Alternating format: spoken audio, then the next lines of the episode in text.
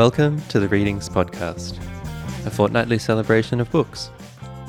In today's episode, the digital launch of I Shot the Devil by Melbourne based author Ruth McIver, in conversation with Josh Pomare. I Shot the Devil won the 2018 Richell Prize for Emerging Writers. It is an unforgettable story of murder, trauma, and childhoods lost. Before we start, a quick reminder as this is a recording of an event held live via the internet, there has been some impact on the sound quality of the episode. And now, here's the host of the event, Readings Programming Manager, Chris Gordon. This is a treat to have you all here. All you book lovers, all you thriller lovers, here we all are together. My name is Christine Gordon. I'm the programming manager for Readings.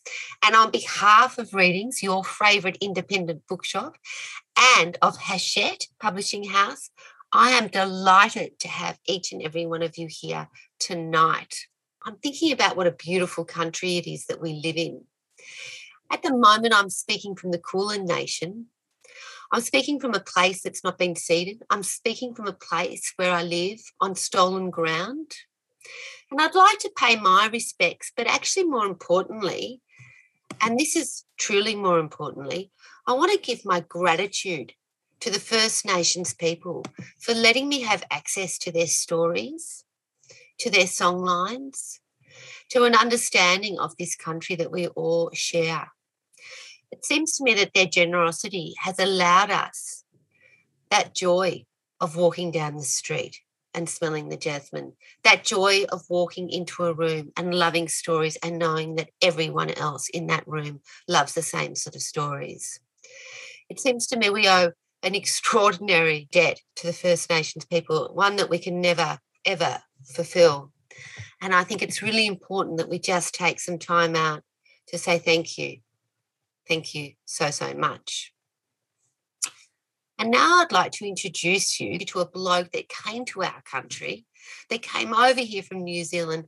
And I want to say, Josh is one of these blokes that has kind of made it his, I don't know, maybe his life's work to understand writers, to understand why people share stories. Now, of course, he's a very acclaimed author himself. He's got three books under his under his belt. He's he's been on, you know, awarded prizes. But I think it's this particular uh, urge that he has to understand why people write and why people read that has made Josh one of reading's favorite people. And I am delighted to introduce him here and to welcome him so that he can welcome our star of the evening. Thank you, Christine. That is a, um, a really tough act to follow. Uh, thanks for such a generous intro.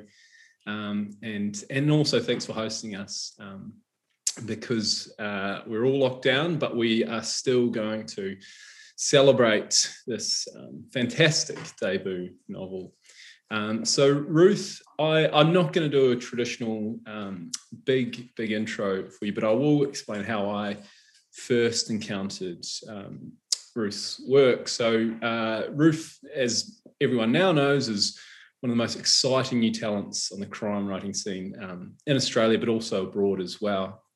Um, and this is Ruth's first book, uh, but I, I sense it could be her uh, her 10th book actually. Um, or or she could be a few books in and that's because it's one that's so well written but two i happen to know for a fact um, that ruth has written something else another book a whole entire novel uh, that was um, exceptional. And i was judging a unpublished manuscript prize um, and ruth's name came up and i read uh, a good chunk of this book before quite cruelly, if I recall correctly, and I may be wrong, but I, I think quite cruelly it was pulled out of the prize um, when I was reading it. And when you've got 150 manuscripts to get through, um, when you're judging, it's, you know, you can't dwell on something that is no longer um, in the prize. And it was pulled, if my memory serves me right, um, because it was shortlisted or had won another prize Um, and that wasn't even this book. And so when I started reading this book, I thought, hey, this isn't set in Perth. This isn't the same story I read, you know, a, a year or two or two and a half years ago. Um, and so I thought, who is this? Who is this Ruth McIver that's putting out, um, you know, another novel that's possibly even better than what I was reading at the time? Um, and it is just such a brilliant book. Um, it's engaging, entertaining, and there's so much depth here. Um, and I'm going to quite selfishly pick Ruth's brain about writing this book because I'd love to write a book like this um, myself. It's it's complex, the characters are brilliant, uh, and and it's this real sense of voice um, that that I that I fell in love with. It's this it's this you know um, Erin Sloane's voice is really uh, like Gillian, um, something Gillian Flynn would write. Like uh, it, it, reminds me, you know, there's lots of parallels of Sharp Objects and, and Gone Girl, um, which are both huge, big sellers, and hopefully this will be as well. So my first question for Ruth is how did this become the debut? Why was it this one that you chose um, to go of as opposed to the other book you'd written? Well, I think that was just a matter of chance. And I also just want to thank you for reaching out and sending me an email when you were judging that and saying how much you enjoyed reading it because it really meant a lot to me. And it was also really serendipitous and interesting that we're sitting here now and you're you're here helping me launch this book because I um that's when I encountered your book when I was in Ubud actually and I was like oh wow and then I got an email from you and I was like reading yeah your first book so it, it's really odd. Um so well nothing gold I guess like it, it had I had had intended it to be my first novel and I was shopping it around at the same time um but uh, I, you know, I'd had a lot of um, failures and rejections with that, and I'm really actually happy to hear that. That's one of the reasons why it was cruelly pulled from the competition. uh, it was shortlisted for the banjo, um, but that happened at the same time as I um, won um, the Richell Prize. At the time, I knew that I'd been shortlisted, but I had nothing for like 10 years. Like I just kept submitting and submitting. And uh, yeah, so, you know, basically they both went out at the same time. And it was just the kind of um, luck of the draw. But obviously, because it was my second book, I had honed a lot of my skills. And it certainly wasn't my second book ever, as you as you foreshadowed. Um, I had written many books. One of them, in fact, named after a Phil Collins song when I was ten, um, about um, about the song "Another Day in Paradise." Um, so it was very topical.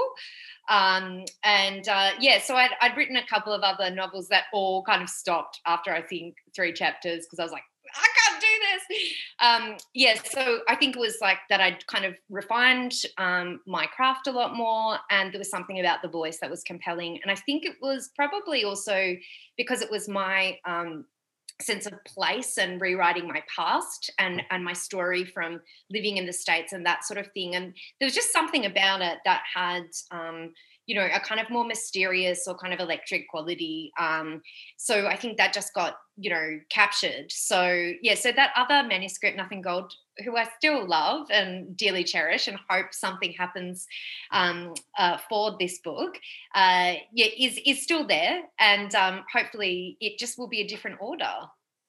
Yeah it's funny because um, now that you say i mean I, these conversations wouldn't happen, I think, if you hadn't started writing um, what became I Shot the Devil. You know, if you just stuck with that, it's it, it, inevitably would have been published. I mean, it was almost there. Yeah. Um, and so it's quite a quite a handy position to be in, having a uh, you know publishable manuscript sitting in the drawer um, as a debut author and potentially avoiding that second book syndrome. Um, but yeah, the, the thing that sort of struck me two things. One, I, I, I, if there's anyone who's entering unpublished manuscript prize in 2019, I apologise on behalf of Ruth because it sounds like she either won or was shortlisted. um, it was 2018, but yeah, a couple of years ago. So hopefully, you know, you've moved on from the disappointment.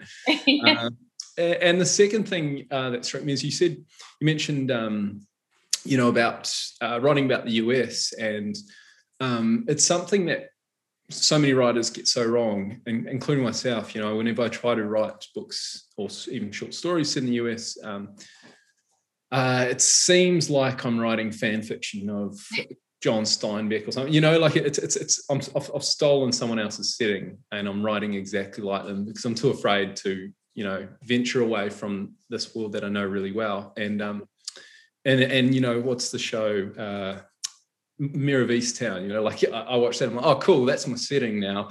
Uh, but of course, it doesn't work like that. And you write this really convincing and evocative um, setting, and of course, it's not just one place, you know. Um, so I wonder, you know, the parallels in this book. There are some parallels to your life, and I think we can, as readers, often project and make the mistake of you know, thinking or trying to imagine the author in these situations. And I don't believe you were a Satanist or involved in some ritual killing. Um, but it does it does have that feel, you know. Can, can you talk about the setting and writing about a place you sort of know? Yeah, certainly. And I, you know, I couldn't agree with you more about that feeling of of being, you know, of writing what you know and when you venture out of that feeling inauthentic um, you know because i've i've done that with subsequent books where i'm i'm sort of setting things in contemporary america and i feel really worried and um, uncomfortable so i think for me because i lived there at um, such an impressionable age um, and I hadn't really kind of explored it, uh, even though, like, you know, obviously I discussed it. I had an American accent until I was 18. Um, it, it, I hadn't written in that voice and I didn't revisit those places. And I hadn't actually gone back there until after I finished the book, which was so it was sort of like everything was um, you know recreated but memory basically. So um, when I went back there, it was really interesting because all the dimensions of everything looked different and felt different, and a lot of the landmarks were gone. Um, but yeah, I, I felt that it came very easily and naturally, and the vernacular because it was almost like your first language or something. So you know all of the terms and you know brands and things like that.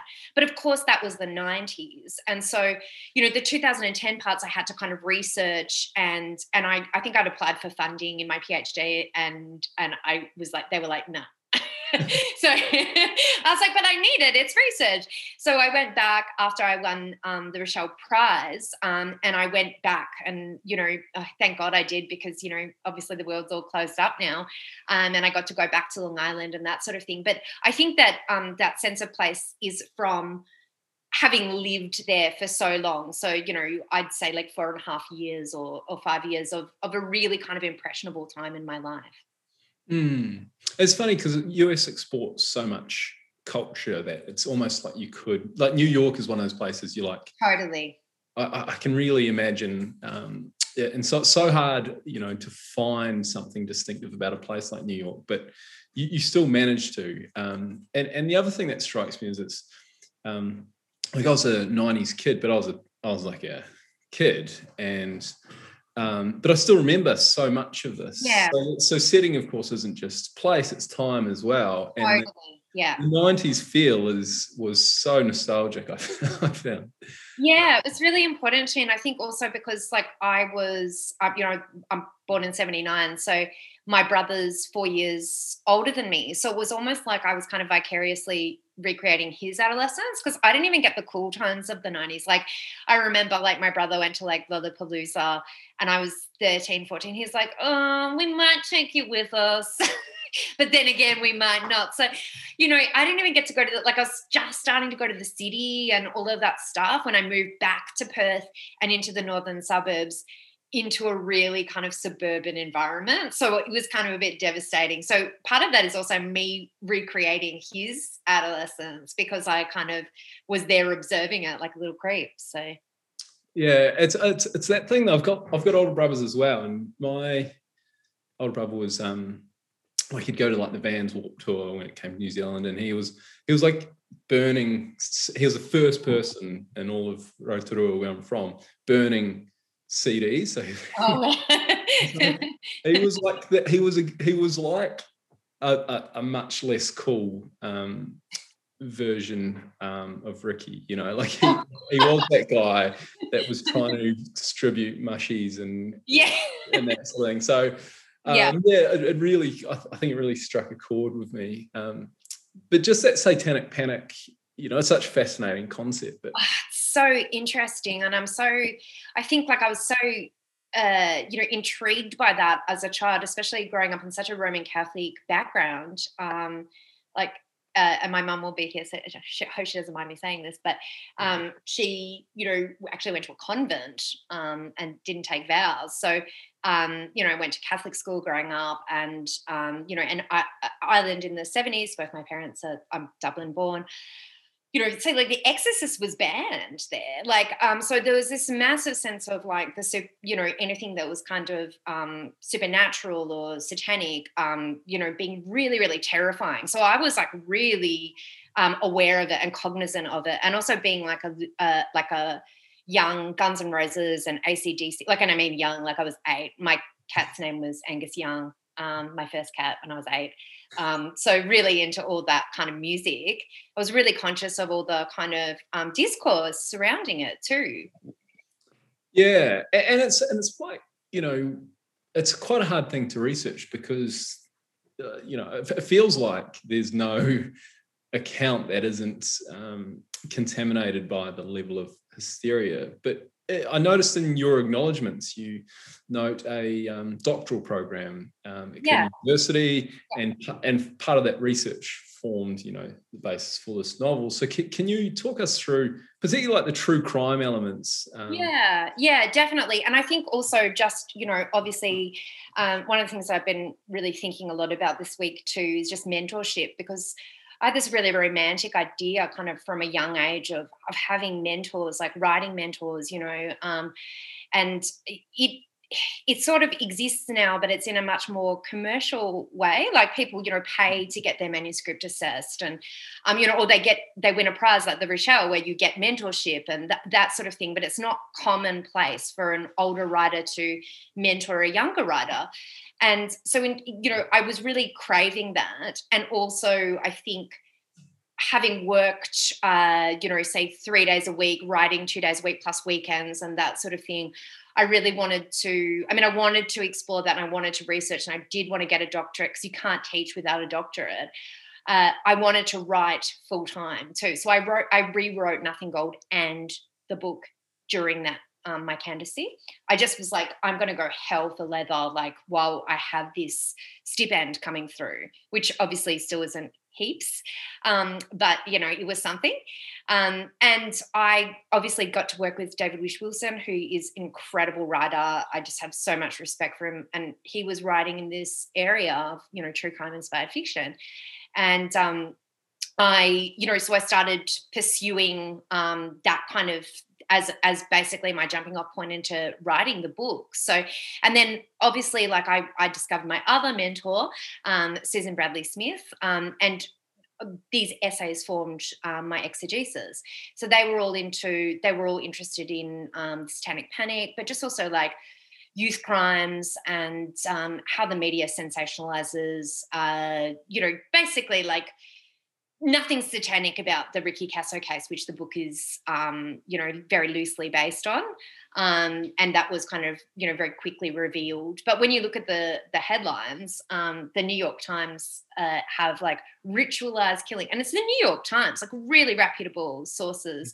So I, I got to sort of explore those concepts and those ideas for some time, which was really good, and it obviously informed the writing. And but yeah, you can't say you can't i can't really dis uh, i can't really sort of discount the value of having those mentors but having that time also Mhm. um, and and having the stipend and you know the scholarship and the support and so it was it was really wonderful for me Yeah, and just in terms of the research, I feel like you've you've found your sort of place with yeah crime inspired fiction, which is which is really invaluable because I think um, lots of writers, you know, toil and over writing uh, over the practice of writing um, without necessarily finding their their place, how how they can yeah break through. So it's it's a it's a really cool thing to have gone through. Um, and so like lots of this, like the story is Ricky in my view. Like he, he's the right at the heart of the story. Um, and you know, I, I, loved all the characters and even um, the bad ones. But the ones who you start hating and end up liking are always my favorite characters. Um, yeah. I, I, had a bit of that with Ricky, but the, the funny thing is, I think it would be, you know, it, I think um, women would would start liking Ricky at the start because he's such a bad boy. But I kind of I had this thing where I'm like, oh, he reminded me too much of my brother that I didn't like him. Well, he's also a bit of a nerd, and that's the thing that I kind of really, um, you know, there's so much posturing, and I I, I find that kind of like charming. But like I, I suppose like yeah, like everybody um, who is even likable is also quite unlikable. uh, hopefully not so much so. Like I think like say some authors like say Bret Easton Ellis, for example, there are just you know books of his where you just like I hate everybody, yet I love reading this book. And you know, hopefully there's some more likability in these characters. Um, but you know, he can do that. He can get away with that because most I, I, find it really challenging to read a book where everybody's kind of ghastly. So, but I'd say everyone's a bit compromised. That's that might be the way that I'd put it in this book. Yeah, and, and you know, there's that, um, and I get this, I get this a lot. This um, the question about uh, an unlikable narrator. You know, um, how far can you go with that? And um, I, I think you know, my view is uh, you can dislike the narrator, but you have to care about them, you know. Yes. Um, and I had that real feeling with Vera, and like, she, um, she, it wasn't even her decisions; it was just, you know, she's not the most likable person. You know, she's, I would say, definitely a functioning alcoholic. Um, yeah.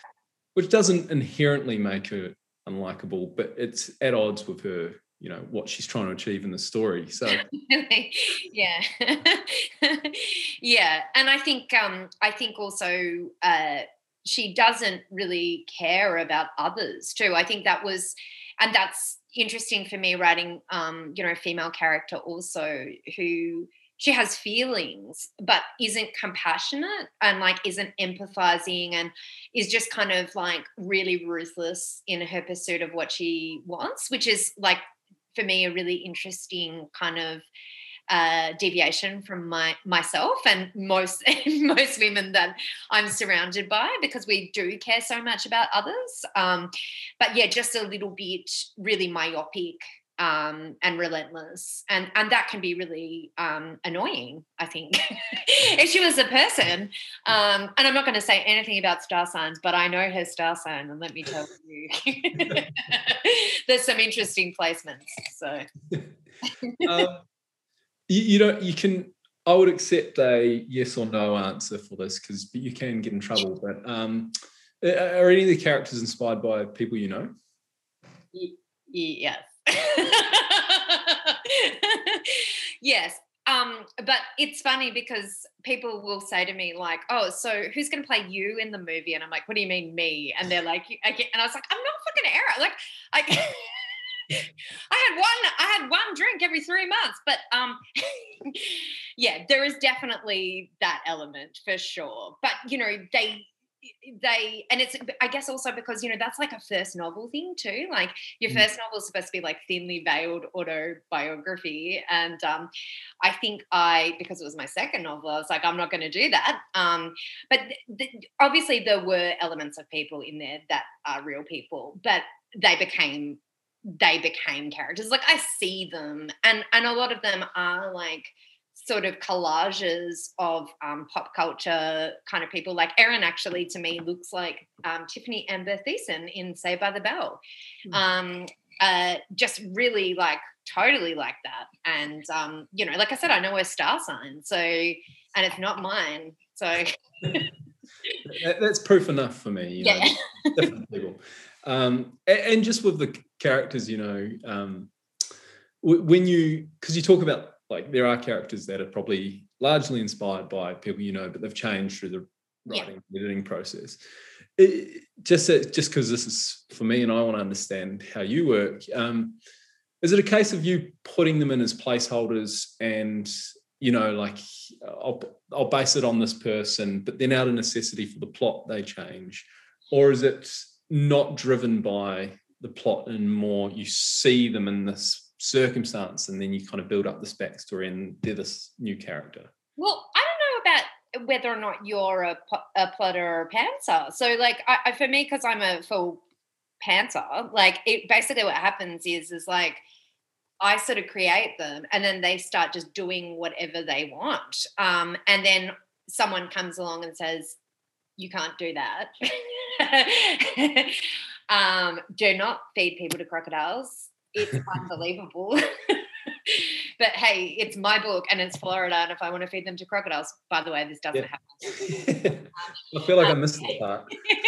so I think the thing is like the like the archetypes there but then it's just like whatever happens i'm not in control of it. And and think that's that's basically just what happened. People just started showing their true colors. And um you know i and then i was given feedback. And i think this is part of the phd process too because it was so good. So i had somebody first of all i had deadlines um and there was no faffing around with those. And i was also really you know I, I, I really you know i guess like i was being conscientious also because you know, it was a professional contact and I didn't want to be someone who didn't deliver on time either. And I wanted to meet my milestones. And I'm a good student, god damn it. So I was, you know, I was being very timely and um and also working with someone who was like kind of quite a, a good but strict editor too. And cut out the crocodiles. I, I brought this up almost every time, and I was like, I'm never going to forgive him for that. but I also do forgive him um, because I think it's better without them. But yeah, like I, I definitely, um, they did what they wanted. They got paired back. And that's what kind of happens to me. It's like, I think I just let myself with the first draft, I let myself go a bit wild. And it's like, just let everything play out and happen the way it does, and then go back in and clean it all up. Yeah, I know I do, I do do that, um, and, I, and I hate myself for it when I'm when I'm. Oh, I hate myself too for that. I hate it. I'm just so jealous of people who don't do that. I'm like the. And I'm like, this time it'll be different. And I even storyboard and it doesn't work. It's like, yeah. I don't think you can be something you're not. I've tried that. And like, I remember with my first book, I tried so hard. I got all this software and did all this stuff.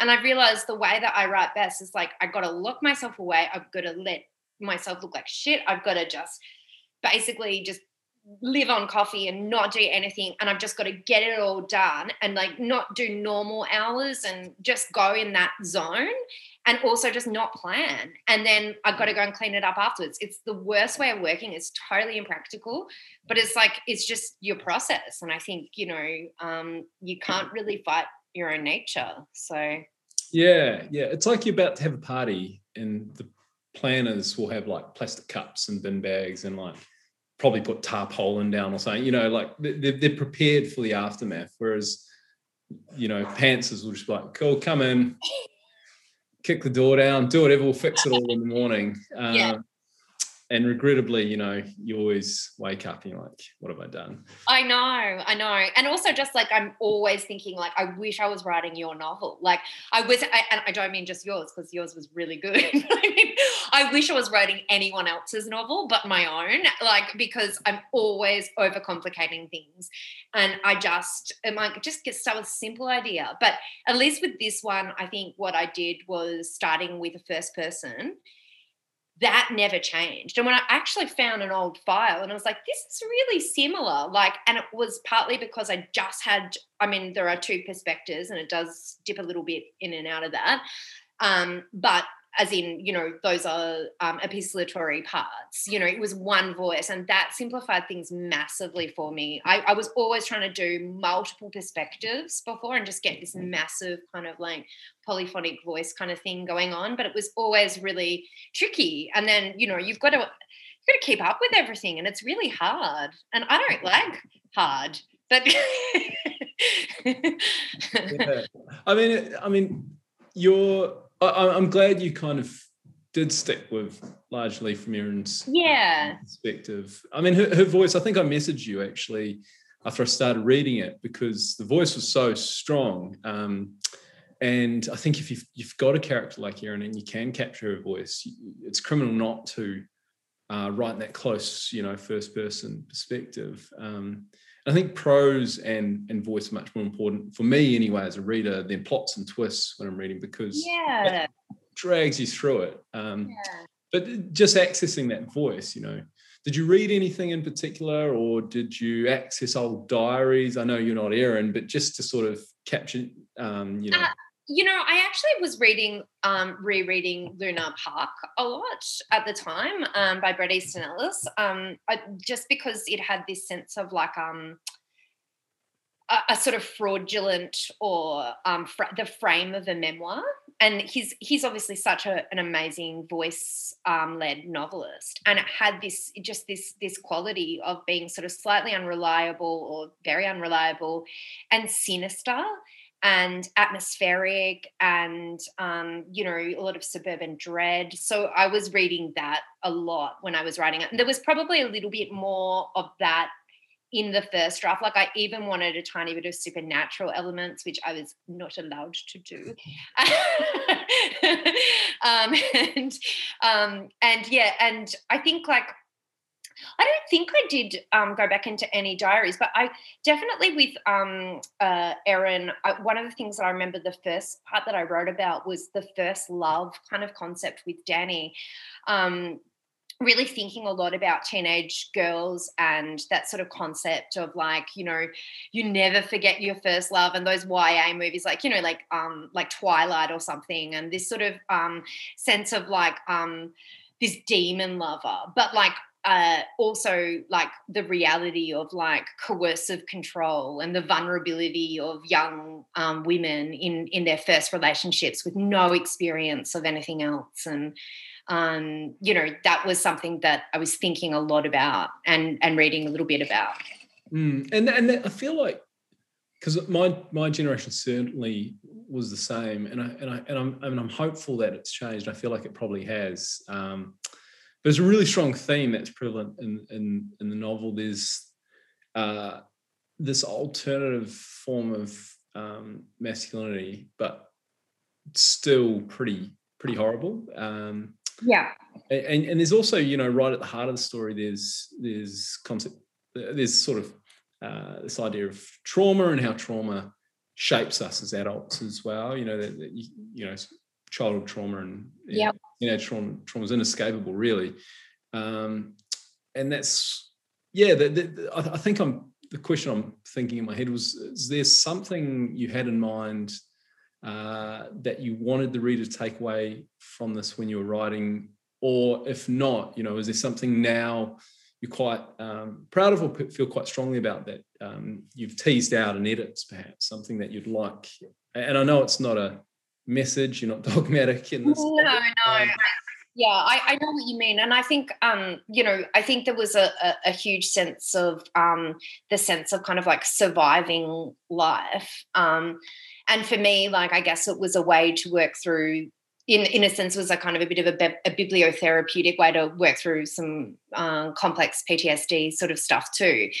Um, you know, I, I think uh, I don't know what I would I would hope that people would you know take away from it, but you know I feel like there's a sense of like redemption there, and uh, you know I I didn't kind of make that.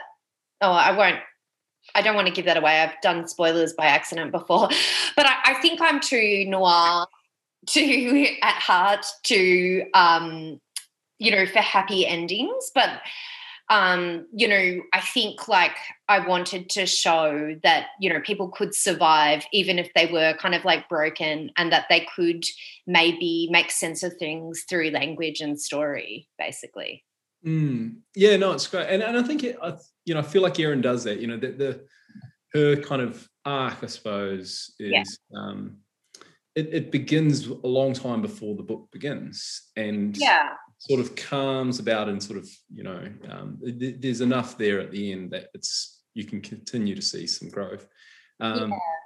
just in terms of the uh, you know the themes and elements but also that to tie it back to the um, inspiration of the story kathy carver Can yeah. we talk about? Is there a true story behind that? Is that No, but I, I, I did. I'm really glad that you brought her up because she's somebody that I think about. And um, the, if you we're talking about real people, there was um, a childhood friend that I had um, when I moved to America, and um, you know her her family, and I remember being really impacted by by her. Um, the, the, that that particular storyline, I think, really like there was probably a couple of kind of like um, stories that sort of informed that, but uh, there is a little bit of that Lisk Long Island serial killer kind of vibe to it too, because I'd been reading The Lost Girls by Robert Kolker and watching. Now they've made a Netflix movie about it, which is pretty good.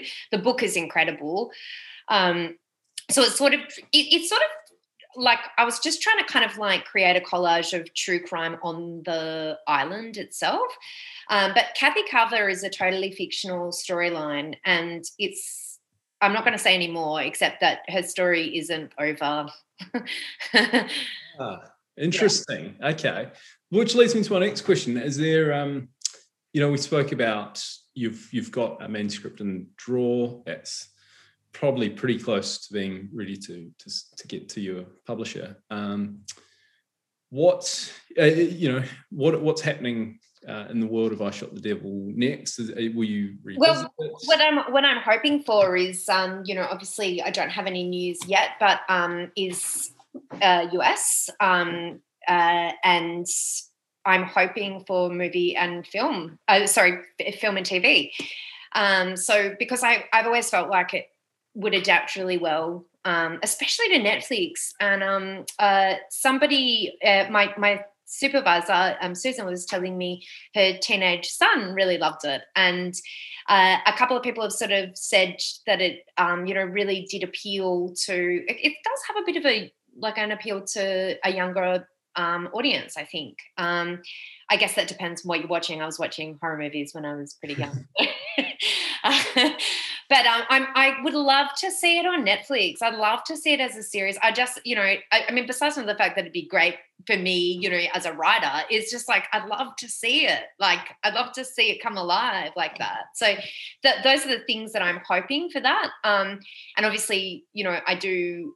I have written more since this because this was, you know, 2018 was a complete manuscript and now it's 2021. So, yeah, I've got other fires on the irons on the fire. Yeah, yeah, yeah. so there's more to come for for this world. That's I'm glad to hear. And, and when you talk about you know um, the potential for adaptation, you know, in my limited experience with screenwriters, they're always trying to tease out the narratives that were left out of the book because you know books tend not to have enough in them to sustain a series or even a film sometimes. So um, but i feel like there's so much so many stories and subplots and side stories that um, you could really tease out in this. there are too many. And that's according to goodreads. Um, yeah no i i uh, i I feel like there are a lot, and I and that's kind of the thing is like I tend to go down lots of rabbit holes. Um, uh, but I think there's always stories within stories. Um, so I definitely think that's true. That that there could be, you know, so many things that you could um, do. But I'm just, I just really want to see Ricky Hell, you know, um, on the screen. Uh, frankly, yeah. Uh, who would who that, I've got the question here who plays Ricky and I, that's the thing I've been I've been I've been thinking about it a lot I mean it, in uh, so I love American. Um, uh, oh my god, I've had a complete mental blank. Um, yes, um, and I so 1984. There was a character that plays Richard Ramirez, and he is perfect. Um, but it's too much like Richard Ramirez. So I think I need someone who looks a little bit different. I don't know. I have, you know, I have a young Johnny Depp, but he's not a young Johnny oh, Depp. no. And he's, no, no, no. He's definitely not okay now. So, what about Adam Driver? Is that Adam Driver? Oh, that's a really good idea. He'd have to grow his hair out long and you know, but yeah. you know, he's probably maybe he's a touch old now, but he's, um, he's, he's actually that's a good idea. I'll put that. I'll put Yeah. that. Yeah, Put him in. Um, see what he's doing. yeah. Uh, and, and what about Erin? I thought about that, and for some reason, I wanted Florence Pugh, even though she doesn't look anything like the character. It's just I love her so much as an actress, and I feel like she'd be able to nail it. And I've seen her as a brunette, and she's you know convincing. Um, yeah, so that's kind of who I who I want for her. Okay, I, I like I, like her a lot actually. Um, yeah, she, I mean, happy to not. She's um, we we have audience questions, a couple um, here, and would someone would like to know? Do movies also influence uh, your work?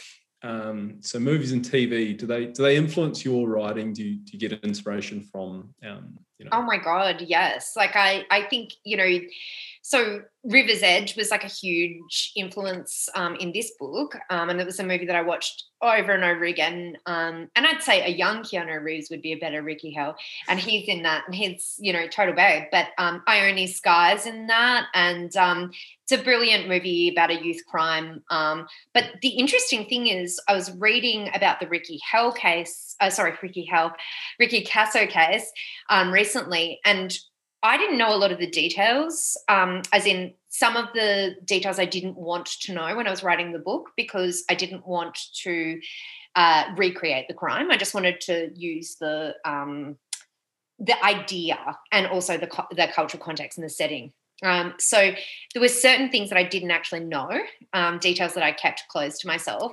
And then I read them and I was like, wow, River's Edge seems to be really based on that crime. Um, and because it was also made like three years after. So I think it was really influenced by that too.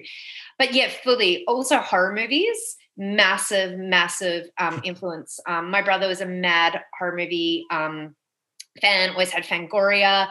And, um, you know, I, I watched Silent Night, Deadly Night when I was like seven, um, all the Nightmare on Elm Street movies, uh, you know, and definitely heaps of um, cultural references in there. So, we got a pirated version of the Blair Witch Project before wow. even in cinemas in New Zealand. Um, Did you think it was real or did you think it was yeah, like, no, yeah, yeah, we thought Yeah. it was real, absolutely, Yeah. and it was, um, and it was horrible. I- I, guess that was like ninety nine or something. But we also had um, Scream taped, you know, so you Oh. so you fast forward over the over the ads, and so good? Love Scream.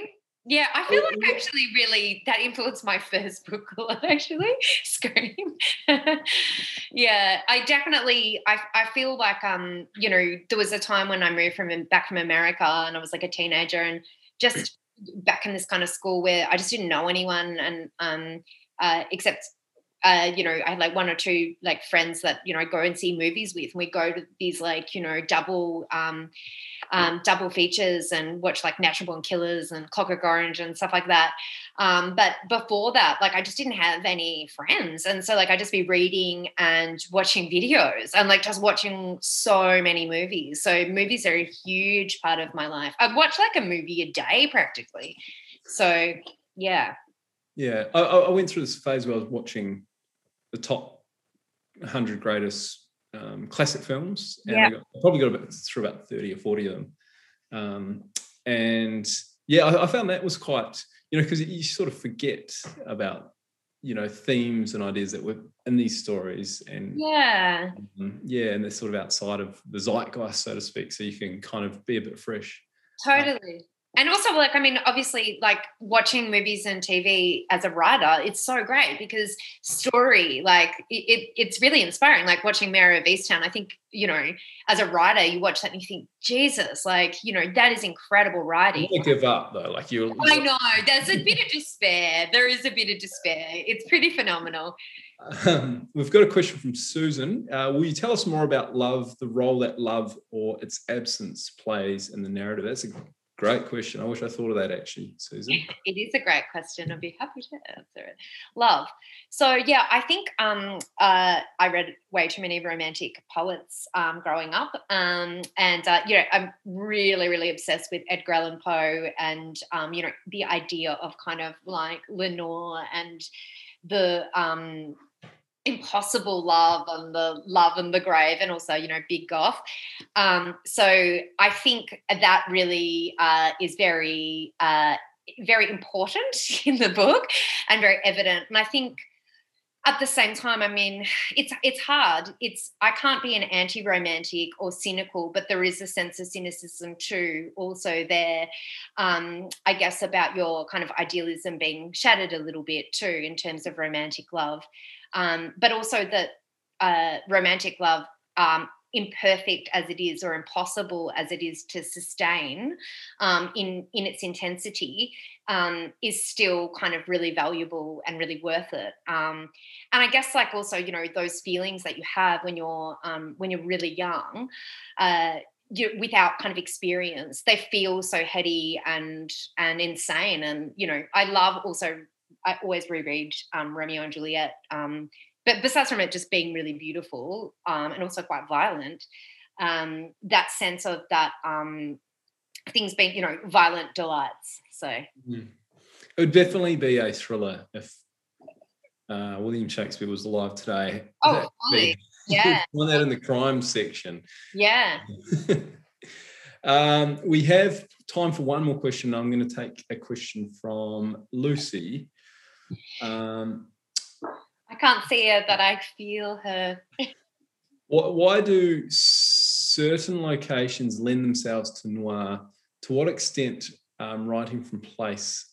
To what extent does writing from place play a role in your work? That's another really, really good. Well, you've got two really, really brilliant um, academics just asking these questions, um, one after the other. I love it.